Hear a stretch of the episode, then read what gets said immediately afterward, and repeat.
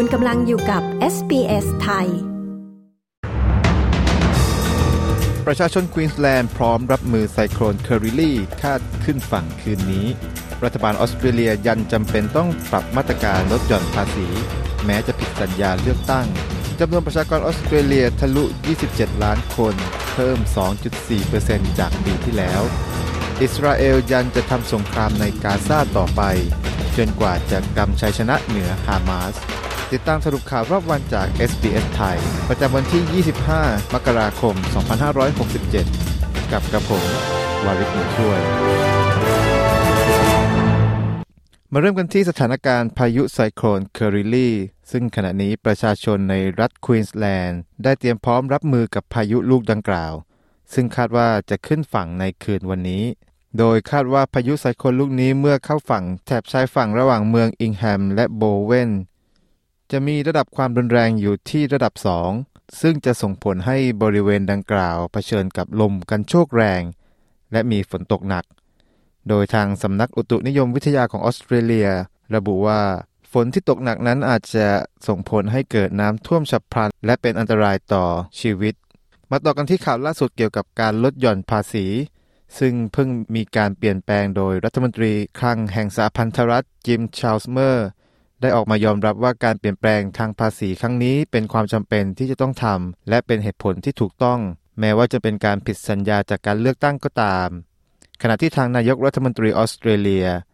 เตรียมยื่นข้อเสนอเพื่อแก้ไขเพิ่มเติมในข้อกฎหมายนี้ โดยทางแอนโทนีอับบานิซีนายกรัฐมนตรีจะใช้สมาคมสื่อแห่งชาติ ในการให้รายละเอียดเกี่ยวกับร่างฉบับใหม่ที่มีการปรับปรุง ในเรื่องของการลดหย่อนภาษีระยะที่ 3 ซึ่งหนึ่งในนั้นคือการให้เงินพิเศษ 800 ดอลลาร์ต่อปี แก่ผู้มีรายได้ปานกลาง โดยดรชาลส์เมอร์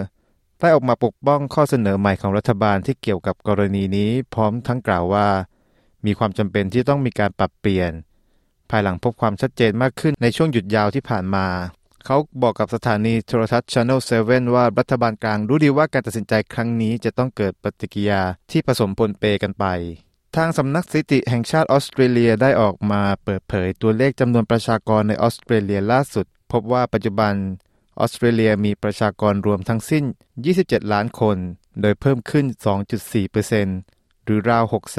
624,100 คนจากปีที่แล้ว โดยจำนวนประชากรที่เพิ่มขึ้น มาจากจำนวนเด็กเกิดใหม่ และผู้อพยพย้ายถิ่นฐานที่ได้รับสถานะพลเมืองเพิ่มขึ้น โดยจำนวนดังกล่าวมีมากกว่าจำนวนของผู้เสียชีวิต และจำนวนของผู้อพยพที่ย้ายออกไปสำนักงานสถิติยังระบุอีกว่าทุกๆ 50 วินาที ออสเตรเลียจะมีประชากรใหม่เพิ่มขึ้นหนึ่งคน ทิ้งท้ายกันที่ข่าวสงครามในฉนวนกาซานายกรัฐมนตรีเบนจามิน เนทันยาฮูของอิสราเอล กล่าวว่าสงครามต่อกลุ่มฮามาสจะจบลงได้ด้วยทางเดียวเท่านั้น คือการกำราบให้หมดสิ้นไป โดยเขายืนยันว่าการสู้รบจะดำเนินต่อไปจนกว่าจะได้รับชัยชนะที่แท้จริง เหนือกลุ่มฮามาสเท่านั้น พร้อมทั้งยังเรียกร้องให้กลุ่มผู้นำโลกสนับสนุนการกระทำครั้งนี้ ในทันยาฮูกล่าวอีกว่าสงครามที่กาซาเป็นสงครามของทุกคน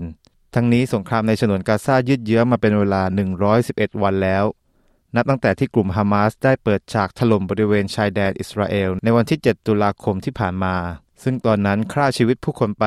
1,200 คน และได้มีรายงานว่ามีการลักพาตัวเป็นตัวประกันอีก 250 คน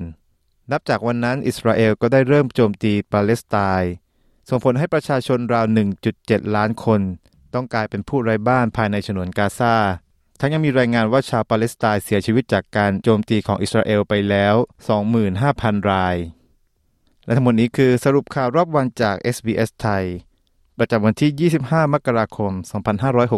2567 กับกระผม วาริศหนูช่วย